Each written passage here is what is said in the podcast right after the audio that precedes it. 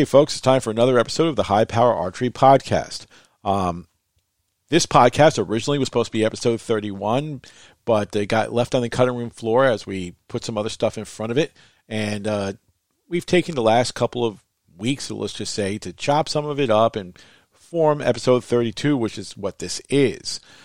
It's hard to believe that uh, another year has gone by and Christmas has just flown by.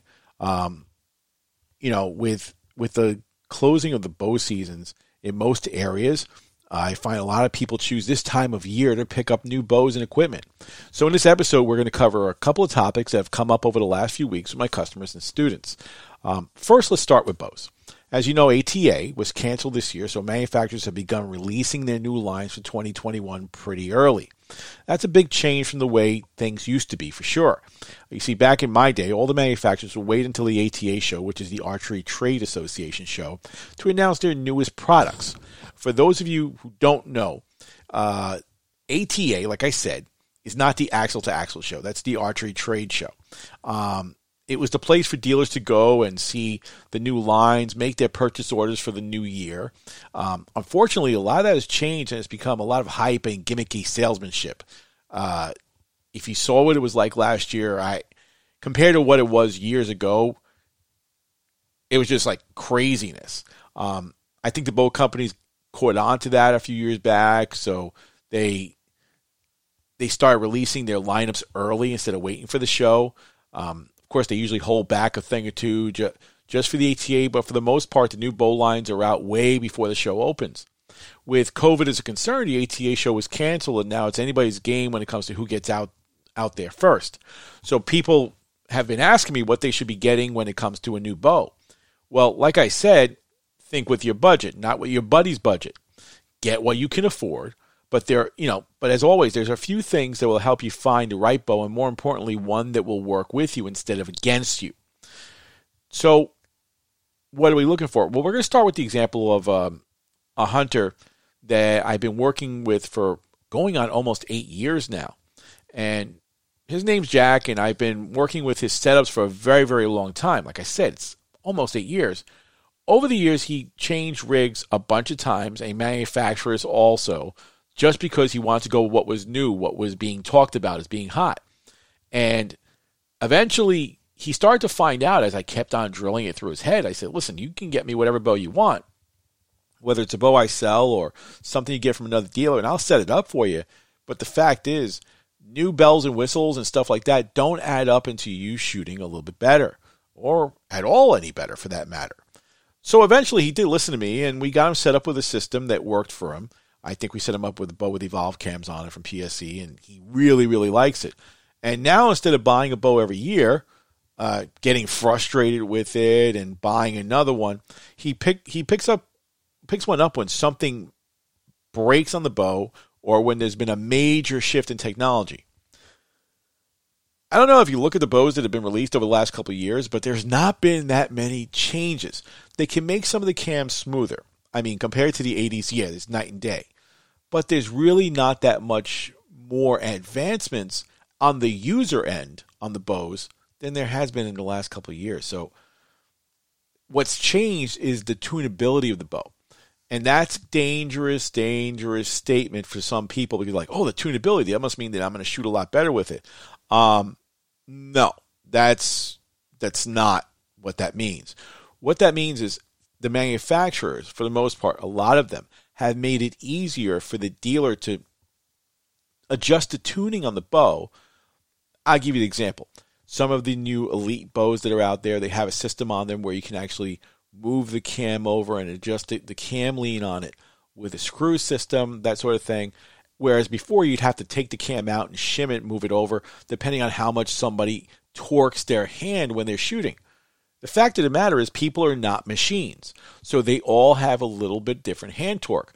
Now, sometimes I'll get a person who, right out of the box, factory spec, they can shoot straight, no problem. They don't torque it at all.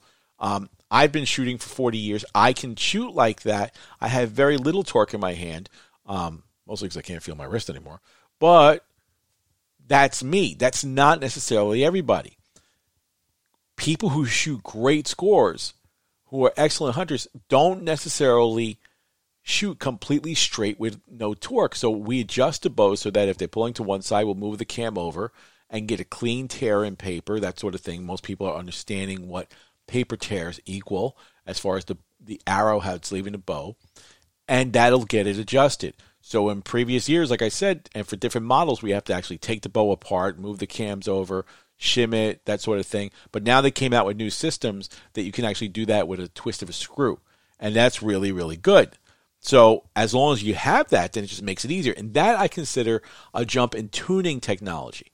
To the end user, it doesn't really mean anything, but it means something to the dealer and the guy who's adjusting your bow. So when you hear advancement, yeah, tuning advancement, not necessarily in performance. They continue to make bows try to get faster, but they kind of hit a wall with that unless someone comes up with something really, really new. That's not going to change that much either.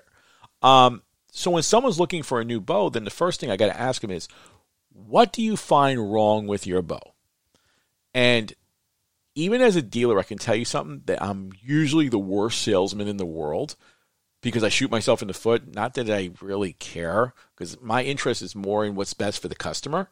Um, but I can actually talk somebody out of getting a new bow and more like investing in better um, accessories for their bow instead of a new one mostly because when I, you know, go through the points of the bow, like, well, you're going to get this bow here and spend another twelve hundred or eighteen hundred dollars, depending on what manufacturer, what elite level bow, whatever it is. When we're talking hunting bows and even with target bows in some cases, you're going to go ahead and spend this. But what difference are you getting out of it? Is it smoother? Well, feel this, feel that. No, not really. Okay. What else is it doing for you? And when we whittle down that list, they find out well, it's not really doing that much. Okay, so why are you going to spend all the money to do that? Some people just want something brand new every year. Nothing wrong with that. That's what you want to do. Hey, go for yours. In today's economy, a lot of people can't do that. So I tell people wait until you absolutely have to, or until something changes that's so drastic that it will improve you. Because remember, the bow is just a machine. If I put it on a hooter shooter, which is a machine that lets us shoot shoot the bow for us with no human influence, the bow will shoot the same shot unless there's something physically wrong with it every single time. So you can't blame the bow; it's the user. Now, if manufacturer has come out with something like a higher let off to help the user, then that's a different story. And don't get me started down that road because higher let off does not mean better performance either higher let off can actually mean more problems for a user because when they're shooting, the bow is not resisting them, so they can get sloppy. They can let up on their draw, that sort of thing. Again, give and take with everything. So you have to figure out um, what is there for you. The biggest thing that I've seen lately is the type of stops on the bow. And that's where I tell people when you're going to select a new bow, if that's your, you know, you got your heart locked in on it, you want to select a new bow, you got to figure out what you're going to do with the stop system. Are you going to buy a bow that has limb stops or are you going to buy a bow that has cable stops? Because believe it or not, depending on the type of shooter you are, they make a huge difference. And you have to know which one to go with. Now, half the time, somebody walks into a big place like Lancaster or some other big, gigantic pro shop and they'll try bows there without even asking, hey, what kind of stop is on this thing, or looking to know the difference. And as a consumer, you probably don't know the difference unless you spend a lot of time working on bows. That's what the tech is supposed to explain to you. Like, this is a cable stop, and this is a limb stop, because they're two different, they're designed for really two different types of shooters. So let's just start there. You know, we we've just gone over that bows can have either a limb stop or a cable stop. And like I said, if you're unfamiliar with what those are, I'll explain them kind of briefly. Limb stops are attached to the cam itself. Often they look like little pegs attached to the cam, sometimes round. Aftermarket ones come in a variety of different shapes. And when the cam rolls around to full draw, they contact the underside of the limb and provide a solid wall that you can't pull anymore against. So once they hit the underside of that limb, you're not pulling that cam any further back. Um, as long as they're timed correctly, they provide something that is rock solid with zero sponginess at all. Now, for some people, that's great. For other people, it'll suck. And I'll explain to you guys a little bit about that in a little bit. Cable stops, on the other hand, a little different. Those are on the very edge of the cam. Okay. Um, and when it rolls around, it, they contact your cables and they stop on the cable. So, cable is still a string and it can still flex. So, some bows, those cables are rock solid, rock hard because remember, all the weight is being held, all the pressure of the bow is being held on there. So, when they hit the cables, yeah, they feel really, really solid. Um, but depending on what draw weight you're using, that sort of thing, they can get, and the cam system itself, they can get kind of sloppy. Sometimes not as firm, sometimes not great. And that's why some people kind of balk at it at a cable stop. However, for reasons which I'll get into shortly, some people need that and other people don't. So, you know, cable stops. And sorry for the pause here, because like I'm trying to think of the best way to explain this to you. But if you don't have your cams timed properly, and that goes for any stop, whether it's cable or not, has everything to do with it. Um, they they will act weird. Same thing with a limb stop. If one's not timed properly, they're gonna they're gonna act very very funky. Um, this is easy to miss if you don't have your, your cams timed, and you know you just think that there's something wrong with it. But when they're timed, the bow should perform as it's supposed to. Um, so which one is best? And that really depends on your shooting style. If you're the type of person who really likes to keep pulling on that string to engage the back wall as hard as possible, then you most likely want something that is firm and won't have any give. Um, this is common for bow hunters. Uh, shooting wrist releases, that sort of thing especially if they have been doing it for a while No different clothing can affect their draw length. So they pull hard to make sure they are fully engaging their systems. And that's great because it keeps you honest. However, um, it has a drawback. And some people don't even know about it or like to talk about it or admit it, whatever. And the problem with that is sometimes you're going to pull so hard back that, like I said, on a limb stop, there's nowhere to go. You can't pull any harder on that thing because it's not. It's got no give. It's against a solid object when it rolls fully around. Well, you're pulling, you're yanking, you're pulling, you're yanking, especially if you're trying to shoot back tension, that sort of thing.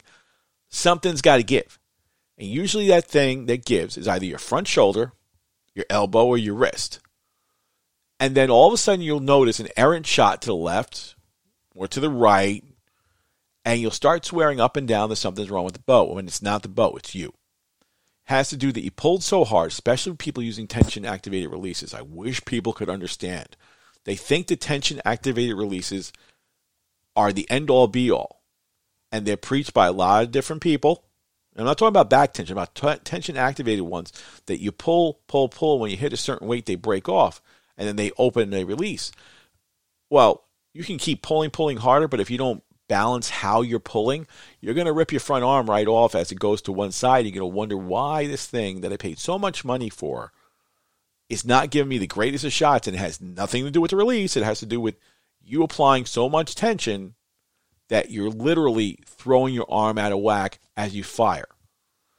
But if your arm is just there and you're just pulling against it, and you're pulling straight, and like I said, all the pressure's on the backside, not the front, it gives fine and there's no problem. However, most people have an issue with that and then they wind up blaming the bow, but it has nothing to do with the bow. It has to do with cam stops. That's why I'm saying it's very important that you know what you're going to get. So it's your money. Ask, hey, I'm trying this. Does it feel right? Can it be adjusted? There is even a couple bows that come with both a cable stop and a limb stop. Um, look for those. You might want to switch from one to the other, but if you buy a system that only has one method to stop it, you're stuck with it. So be careful in what you're buying. Now, cable stops are easier only because when you draw it back, they have a little bit of give. So chances are the cable is going to give a little bit more so that your arm doesn't go flying out of whack. And for that reason alone, I recommend cable stops to most people who either A, are inexperienced, or B, pull like they're trying to rip a truck down. And like, okay, well, this won't let your arm probably fly out so bad. And I had one guy who was getting all kinds of errant shots. He missed three deer because he was shooting and pulling and shooting and pulling. He says, I don't get it. It, it went all the way to the right. I shot right in front of his chest, and then I saw him shooting on the range, and I'm like, yeah, dude, you realize what you're doing? You're shooting, and you are literally ripping your shoulder out, and it's going to the left while you try to put all that tension in the back. But I'm trying to keep it honest. I'm trying to make sure that I'm fully engaged. I'm like, yeah, you are at the expense of your front shoulder. And that's what happens. So I switched him to one of my spare bows that I had, let him shoot it. He'd have, and that was with a with a cable stop, he'd have a single shot miss. He's like, I don't get it. The guy said this is the best thing, it's the most solid wall. I said, Yeah, solid wall. Mess with that wall too hard, and like everything else, something must flex, something must give. In this case, front shoulder, front elbow, or front wrist. There you go. Accuracy goes out the wall. It doesn't work. Other people I've seen where they don't have the ability to keep constant pressure on the back end and they let the can roll around, they wind up with high shots or something like that. When it comes to using cable stops, those are, pe- those are people I find who have been shooting for a very long time, who used to shoot very low let off bows, and were used to holding a lot of weight. And when they held a lot of weight, they had no choice because if they let up a little bit, it was going to rip their back arm off. Going to take off on them.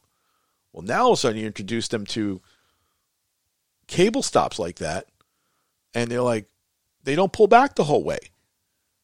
Again, the opposite type of person. There's many different types of shooters. So for someone like that, I would probably say, keep you honest, go cable stop, but don't get crazy about it. And so so that's where we are with limb stops, cable stops. You see what the difference is. Ask when you go to a dealer to see a bow. Don't look for the newfangled thing that's like, oh my God, it's the greatest thing since cheese. I don't care about that. Does it work for you? Okay. Simply going on something and purchasing something, spending all this money, which you don't have probably to begin with, you know, with these times that we're in, based on the fact that it's the newest and best thing in the world, you got to be kidding me. If it doesn't work for you, don't buy it. And if it doesn't work for you when you're shooting it there the first time in the range, don't go assuming I'll get used to it because you won't. It's a lot of frustration and all that that you don't need. So get something that suits you. And the other thing about the bows is let off. So, like with PSE, one of the reasons why I like them and why I sell those bows is because they have adjustable let off for the most part, almost every single bow they make. Um, nowadays, anyway, with the Evolve cams. So you can adjust them from 80 to 90% let off. What I normally tell people is that's important when you buy a new bow. Why is that important? Well, if you're the type of person who pulls very hard and you have very high let off, that bow is going to shake all over the place and act very weird. But you'll find if you increase, you know, the draw weight or if you lower the let off, the bow gets stay, more steady. It's because it's resisting you. So it forces you to stay more stable. And that's what you should be looking for. So having the option to do that will help you. Um, but if you don't have that option, it's flipped back and forth, then you better be sure about what you're buying that it suits you. So having adjustable let off, which a lot of companies have now, is very, very critical and very key to this. Also, when you buy the bow, buy what you know you can handle. I've said this on so many different podcasts before. I'm going to say it again. I will continue to say it until I turn blue in the face. Buy what you can handle. Just because Joe Blow is out there trying to muscle back an 80 pound bow on TV makes that one great shot and this and that. So what? Can you do that every single time? Can you throw 40, 50 shots in a row with an 80 pound bow? If you can, more power to you. But if you can't, don't. Get something that's more realistic and try to make that the top end of what you're going to shoot. So if I know that I'm going to buy a, a bow that's got a 10 pound weight adjustment range, but the most I can pull is like 65, 68 pounds, I'm going to buy a 70 pound bow. I'm not going to buy an 80 pound bow. Because if I do that, I'm going to tear my shoulder apart. Because chances are I can only pull it back once or twice really, really well, and the rest of the time is going to suck. So again, leave the machismo out and buy what you're able to draw back fluently, easily, without a problem. Because whether you're doing target or hunting, I tell people the same thing. And I'll try to explain it as simple as possible. And it's a key to how I coach, and it's a key to people shooting consistently. And that's key here, people. Consistently. I don't care if I can make that one shot look really, really great, and then all out of 40 shots, one is great and 39 suck, because that means nothing. The fact is, if you can't make every single shot exactly the same, something's wrong. Either too much draw weight, too much let off, something like that. Because people say, okay, well, if you stand tall and you're pulling back fully and you're expanding that chest and you're giving it all in there every single time, then the shot's going to go right. And textbook, yeah, it will. However, how many people can do that through the course of a tournament shooting 60 arrows? All great and cheesy for the first 5, 10, 15, 20 if you're lucky. And after that, you start to break down. And if you can't put that maximum effort into every single shot, guess what? It's going to suck. And you're not going to be accurate. And that's not what you're looking for. You're looking for something that's going to be consistent. So, again, use your head. Buy what's comfortable, what feels good to you. Buy something that has some adjustment on there, that you can adjust the weight on it with no problem. Buy something that has an adjustable let off. What works for you today may not work for you tomorrow. You may get stronger than the bow. Do you going to buy another bow because all of a sudden this bow's too easy to pull back? No, don't have to. If you have adjustable let off, lower the let off. And as I said before on different episodes, I'll say it again for those hunters out there. If you go and you're going to buy a brand new bow and you're going to drop 800, 1000, doesn't make a difference what you're going to drop, then keep one thing in mind. Do something like that. That's cool. But if you're the type who hunts out west or in some other state, whatever, y'all better check out what their legal regulations are for your equipment out there. Why is that? A lot of new bows come with 85, 90% let off. Well, guess what, uh, smarty pants? You go to some states, the maximum let off is 80%. And if your bow doesn't do it, you're going to get a fine. And if you think that the game wardens and stuff like that out there don't walk around with scales where they can actually check the let off on the bow, you are sadly mistaken. You may never run into one who's going to do that, but they're out there. And if you happen to run into one, it's not their fault that they're writing you a fine for not following the law. And as I tell people, ignorance of the law is no excuse for breaking it. So use your head. If you're the type who's going to hunt out west, buy something that's compliant for out there. A lot of people don't even think about that, especially here in the Northeast. They don't think about that.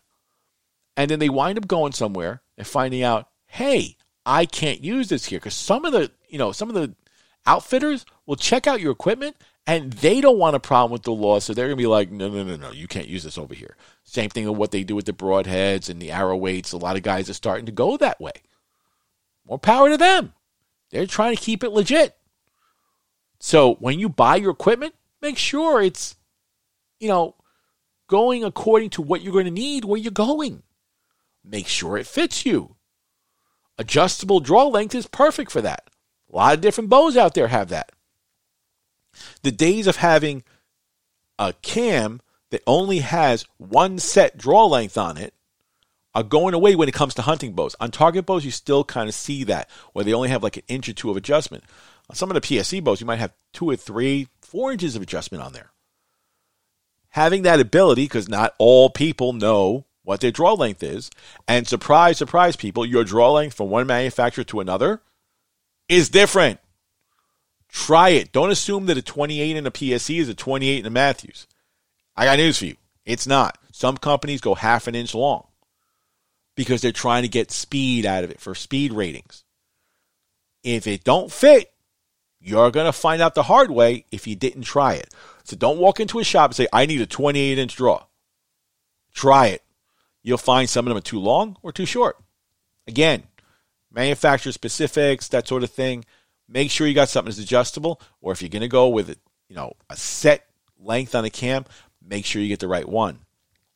So, those are some of the things you got to look for when you're buying a new bow. Okay, brand really doesn't make a difference. It has to do with what you can afford, what it does. Is it right to buy the new bow anyway? I mean, is it going to do anything for you? And always remember, and this is what I tell people buying a new bow does not buy better performance. It may buy smoother shots, that sort of thing, but the bow is a machine. I keep drilling this through people's head. The bow is a machine. As long as there's nothing physically wrong with it, most bows have nothing wrong with them, believe it or not. Every time I come into the shop, that they say uh, something's wrong with this thing, I check it and I'm like, dude, there's nothing wrong with it. It's you. Sometimes it's cam timing is off, but even when the timing is off or when it shoots funny through paper, something like that, guess what? It shoots the same way through paper every single time. And if it's doing the same thing every single time, it goes to the same place every single time. However, if the person who's on the other end of the bow, the shooter, doesn't do the same thing every single time, they're going to blame the bow. And it ain't the bow, it's them. So, like I said, no bow you buy, whether you spend $300 on it or 15 or 18, some of them are up to 1900 bucks now for a carbon, which is crazy, but whatever. I'll get into that one in another episode. Don't get me started. But I see people advertising saying this is going to be the, you know, this will improve your score. To a world class athlete, it might. To the average guy who this podcast is really designed for, and the kids out there who just want to shoot to have fun, but want to hit what they're aiming at, it won't make a difference. I hate to tell you. Everything's going to be the same. So you have to make sure that you're buying something based on what you need. Maybe the bow that you had before was too heavy for you. You're buying something lighter. Or you you've gotten to the to the point where you were shooting a 50 pound bow or something like that You've gotten physically stronger. Your technique has improved. You want to shoot a little bit more weight. Okay. That's a reason to buy a heavier draw weight bow, assuming you can handle it. Like I said, try it. Shoot it 20 times. I tell people you walk into a shop, don't shoot it four or five times. Shoot that sucker at least 20 or 25 times. Then don't buy it. Check to see how your shoulder feels the next day. Go back. Can you shoot it again? If you can shoot it again, no problem. Hey, fine, knock yourself out. It might be right for you. If you wind, up waking up with a lot of pain in your shoulder, something like that, you're putting all that effort into and watching the glam of the new bow and did not pay attention to what was really going on where you're exerting so much force to do it, but you feel it the next day. Use that as a guide to figure out what you're going to do. So that'll do it for bows as far as what you should look at when you're when you're buying something new. Because like I said, this is the season when people going out there, new bows are being released. Every time you go out there, there's a different bows showing up because the manufacturers, like I said, without the ATA, are dropping new new equipment everywhere. It's not just bows. There's all kinds of other sights and stuff like that, releases, you name it. Million and one things out there new. Thoroughly check it out. Test it. If it's not right for you, don't spend your hard earned money on it. If you have a question about that, email me. Some of the bows I've tried out. Okay. Tried a lot of different manufacturers. Again, as I remind people, I'm not signed or committed to any manufacturer. I sell PSE. Yes, I love their stuff. But if they have a model that sucks, I'm going to tell somebody that it sucks. Same way, I'm not going to badmouth another manufacturer just because of who the manufacturer is. If the bow is legit good, I'll tell you. If it's legit bad, I'll tell you. So, if you have a question, email me. If I have experience with the bow, and I've got experience with pretty much all of them, I've tried them at one point or another. And as the new ones come out, I get my hands on them. only because some customer stumbles into the store and into my shop and like, hey, dude, I just got this new bow. I'm like, oh, great. Know anything about it? Nope. I'm like, okay, well, let's take a look. And I wind up spending a lot of time trying to figure it out with them. If you have a question, email me. I'll get back to you, let you know what I think about it. If I don't know about the bow, I'll tell you honestly, I have no idea. This is what I know of it. And we can go from there. I'm always happy to help people out. So now is the time for the listener questions, and uh, we're going to get into that right now. So our first question is going to come from, let's see who we got here. Uh, here we go. So Joel H. from Birmingham, Alabama, he writes, I was on the range a few days ago and had a, quotes, coach walk up to me and tell me I should have my elbow bent. He kind of really annoyed me about it, and I gave it a try. My shots went everywhere but, but center, and he kept insisting that my form was bad. Oh, I know where this is going. I usually shoot with my arm straight and pretty much locked. Been shooting that way for 14 years and never had an issue. I'm not some kind of ace, but I've always been able to hit what I'm aiming at. Now, after shooting about a half hour, like this guy said, I switch back to my normal straight arm and find myself hitting high or low. I'm at a loss for words and would just put it all on a bad day at the range, but for the last two times I've been there, the same thing keeps happening. Can you give me an idea about what may be going on? Is this guy right or is it something in my head? Love what you do for everyone out there and hope you can be of help. Thanks as always. Okay. So I've mentioned this before. You're on the range and some busybody, in this case, a guy, quote unquote, a coach, walks up to him and says, You know, you really got to bend that elbow. Okay. You know how you handle people like that? Politely say, Thanks for the input. I might give it a try. And they're standing there in your face, like, just go away, dude. That's it. Don't alter your form because of what someone says.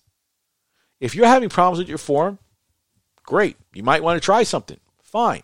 In this case, he tried it. I got back to him in an email. I said, This is how, how we're going to fix this. And two or three days later, he got back to me. He's like, Dude, it worked. I'm like, Okay. So in his case, he always used to shoot with a straight arm which is how I usually tell people to do it. The bent arm thing doesn't work because it encourages inconsistency for me. But he was doing with a little bit of a bent arm. Guess what? Now all of a sudden he stops shooting with the bent arm after shooting that way for a half hour, 45 minutes, and he's shooting high or low because because what he's doing now is he's varying pressure on his front arm. Even though it's locked out, his shoulder might not be locked. It might be high, it might be low. And honestly, if you haven't shot in a particular style, and all of a sudden you you try it and you're doing it for like half hour, 45 minutes, your body's muscle memory, even for that small amount of time, can get pretty screwed up. So in his case, I told him, I said, this is what you're going to do. You're going to start by just drawing your bow and holding for a while at full draw and let down. Hold for a while, your normal stance, your normal locked out arm. Relax, breathe, let it down. He did that for about, I don't know, two days, and he was letting down I say he would draw 10 times, shoot once, let down all the other times. That's what I told him to do. He corrected his muscle memory. In his case, that worked, took care of the problem. Didn't take care of his other problem because he kept on running into this guy who's saying that he should bend the arm. I told him how to take care of that problem. Tell him to politely walk away. That's it. Thanks for your input. No, it doesn't work for me. Because in the end, if you can be repeatable with something every single time, you're going to get the arrows going to the same place every single time. It's when you have a variance, in this case, a bent elbow, because he wasn't used to shooting that way, he ran into problems. And there's very few people I know that can shoot with a bent elbow consistently. I mean, really, really great. In the professional ranks, Jesse Broadwater is probably the only person I've ever seen do it. Everybody else usually locks out the arm. If it works for you and, and you can do it consistently, that's what floats your boat. Go for it. But if it's not working for you consistently, don't go trying it and expecting different results because it's not going to work. So, our next question comes from Mark F. from Salt Lake City, Utah. He writes I'm in the market for a new bow now that my season is over. That's kind of why I picked this question for this because I was reading this when I was like, you got to be kidding me. Um, I was in a local pro shop and looking at some some of the newer bows they had in both PSE and Mathews. The guy was telling me that if I went with a Vertix, I'd be shooting better than ever before. Ooh, I know where this is going. He said the bow will take an average shooter and make them great. I shot it for a little while and found it to be noisy and vibrate a little too much. But it didn't shoot any better than my old switchback. I'm hesitant to spend money if it's not going to make a big difference, but was wondering what your opinion on this bow was and if it will really make that big a difference at all. Any advice you can give would be appreciated. By the way, the guys in the shop have heard of you and said that you would probably just push me towards a PSE because that's what you sell. So I should take your opinion with a grain of salt. I kind of know better since I've been listening to you for, for a few months, and whatever advice you give, I'll take it as honest and true. Thanks again. Okay. So you got guys who carry more than one brand of bow, which is normal these days. A lot of dealers carry more than one brand of bow gives you a bit of more of selection. Um, but they're pushing you towards, I think you said it was a Vertix, and they're saying that it's going to take an average guy and turn him into a great shooter. What did I say before? The bow does not change anyone. Increases in technology, developments in technology may make it easier for you to shoot, but they're not going to change you. So, what he's saying, it's a sales pitch. And a lot of people get involved with that. Nothing wrong with it. Chill out. Don't do that. Now, he's saying that because I sell PSE that I push PSE. Anybody who knows me tell, will tell you that if I don't think a bow is right for you, I'm not going to say it's right for you. I happen to carry the PSE. These are the ones I got to show you. Here you go. But that doesn't mean that I'm saying this is better than this, this is better than that. There are people who like the feel of a Mathews. They like the way the grips feel. They like the way the cams roll over. There's other people who like the feel of Hoyts. It's a personal preference. The bow will not make a difference. The bow is a machine. Like I said, it'll do the same thing every single time. So beware of the sales pitch. Again, sometimes these guys are forced to sell a particular line or a particular model because that's what ownership or management wants. It's not always because of the sales guy. So use your own judgment, but beware of lines like that because that's what they are. They're kind of lines.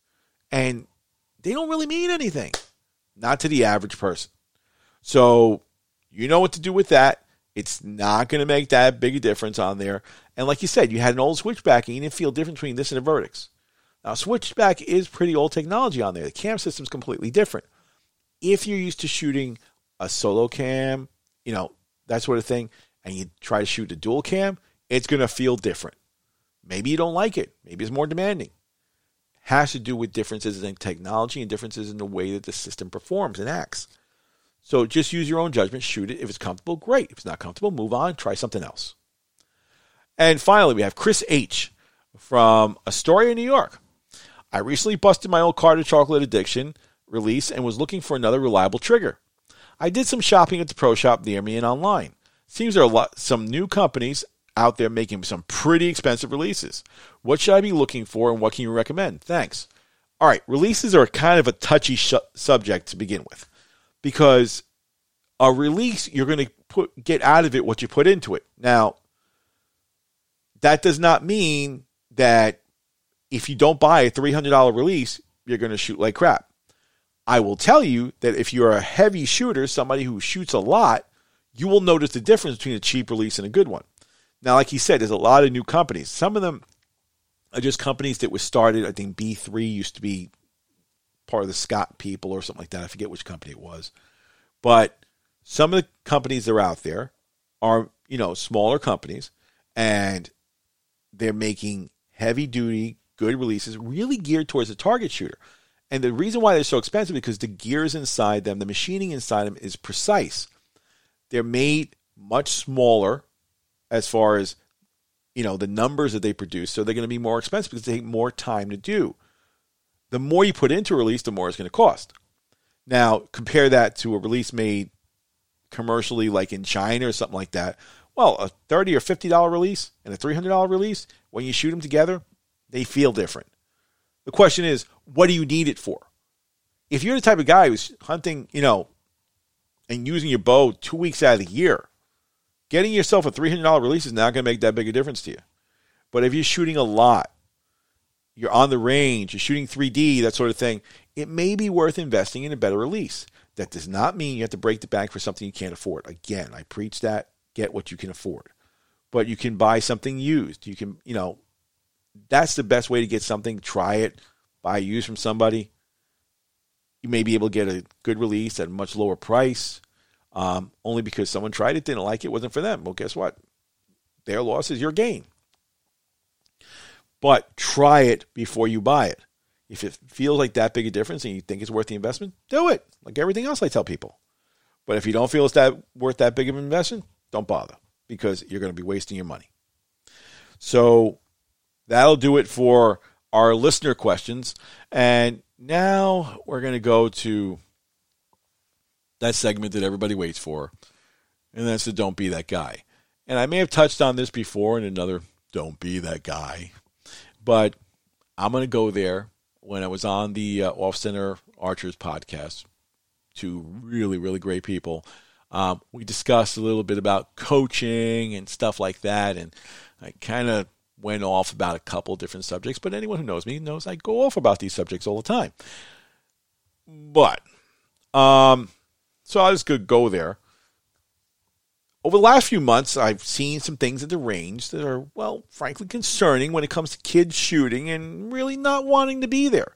Like I said, my biggest thing is make sure the kids are having a good time no matter what. So today's Don't Be That Guy goes out to those parents who are literally forcing their kids to compete and shoot to some high level just because they want them to. They're like forcing them. They're like living vicariously through them. It's to them, it's not about what the child wants.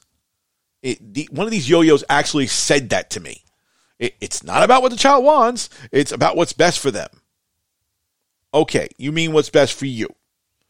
Because in the back of your head, you're hoping your kid's going to get some kind of scholarship or something like that. Okay, if that's what they want to do, fine. But you're forcing them to do something to the point where they're beginning to hate it. And as I tell people, when it stops being fun and turns into work, they hate it.